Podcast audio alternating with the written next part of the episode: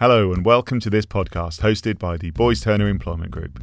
In this episode, we'll once again be looking ahead to our HR conference on achieving sustainable workforce productivity. My name is Andy Whitaker, and I'm a director in the Employment Group at Boyes Turner. In the last episode, we mentioned that one of the themes of the conference will be the relationship between sleep and workplace productivity. Clinical hypnotherapist Geraldine Joaquim will be leading a session on the subject. The Boyes Turner team caught up with her ahead of the event, Geraldine started by talking about the importance of getting enough sleep. It is one of the kind of four pillars of health that really feed into our general health, which feeds into um, making sure that we prevent um, being overstressed.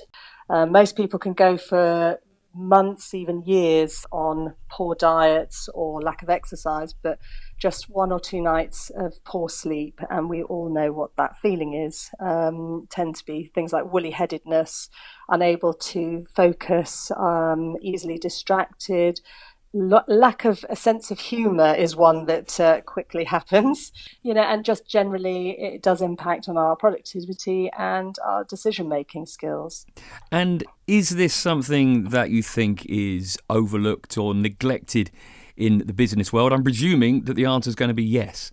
Absolutely. And only in the last uh, few weeks now, the government have now released a campaign around sleep, around trying to promote good sleep. And there's the, this idea that um, lack of sleep is becoming really an epidemic, um, particularly in, in the uh, first world countries. Um, we are all living faster. And by that, I mean, you know, we obviously have our, our jobs, whether they're nine to five or in a lot of cases, sort of seven till seven or up to 10 o'clock because of technology that we have that allows us to continue working into the um, evening.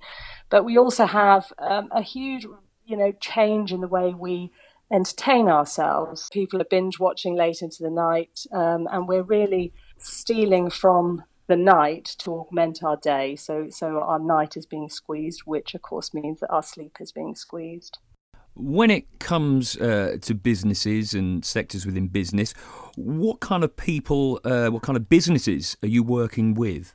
Primarily, I work in the professional services sector, so people working in um, IT, uh, law, accounting, finance, that kind of thing. But really, it affects everybody. I mean, we all, yeah, underneath it all, we are all the same. We are all humans. We all need the same things in our lives to function properly in terms of our health. Um, and that all feeds into how we manage our stress. So we, we know that people who work in um, jobs that require them to do shifts, you know, they get really badly impacted by changing shift patterns, by changing sleep patterns.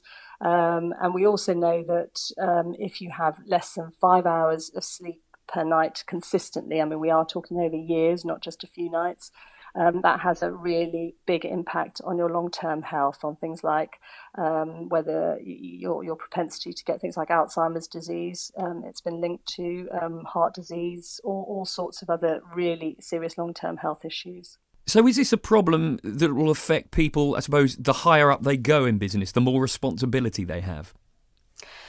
In some senses, but not necessarily always. Um, it, a lot of it will depend on the individual, how they cope in their own way with stress, whether they manage their own stress levels well or not. Some people really thrive on stressful situations, some people don't. So it really depends on the individual. But most people would recognize the connection between being overloaded with stress and lack of sleep and particularly disturbed sleep. So that waking up at 3 a.m. in the morning, feeling wide awake, a little bit miserable, you can't get back to sleep.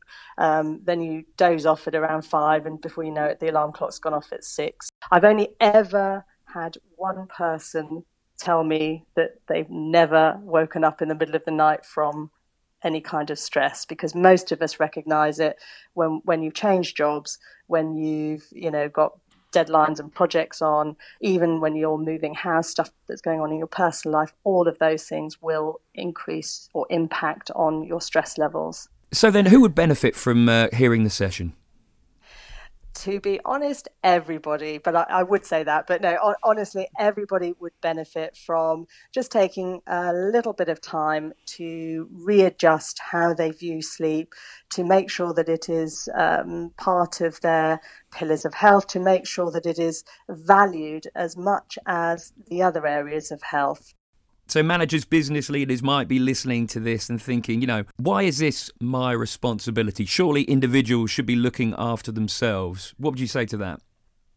It's part of um, looking after your employees, making now not only to make sure that they're well and healthy when they turn up to work and leave, but it also impacts on the work that they do for you in in the business.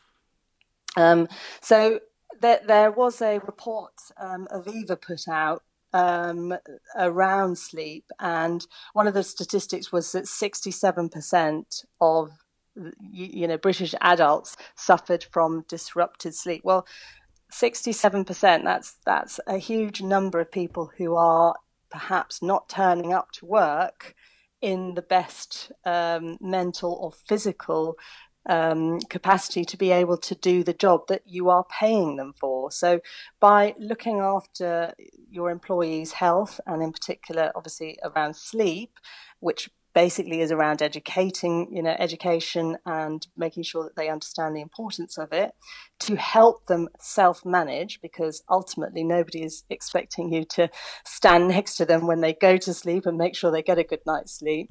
Um, but you can really uh, just help them help themselves, make sure that they're turning up to work as fit and able and mentally switched on as possible. And that can only benefit business, it benefits them individually. Um, it means their interactions with other people are at a much better level. So, you know, on on, the um, return on investment side of things, it, it makes good business sense to make sure that your employees are well enough to do their job at their optimum levels. That was Geraldine Joaquim, a clinical hypnotherapist and psychotherapist. If you want to hear more from her or any of our other speakers, there's still time to book a place at our conference. It's being held at the De Vere Holborn Bars on Thursday, the 17th of October from 9am, and as ever, it's free to attend. Go to boyesturner.com for more information. There'll be a post event episode that'll look back on the day, so make sure you subscribe so it arrives automatically on your device. In the meantime, thanks for listening and goodbye.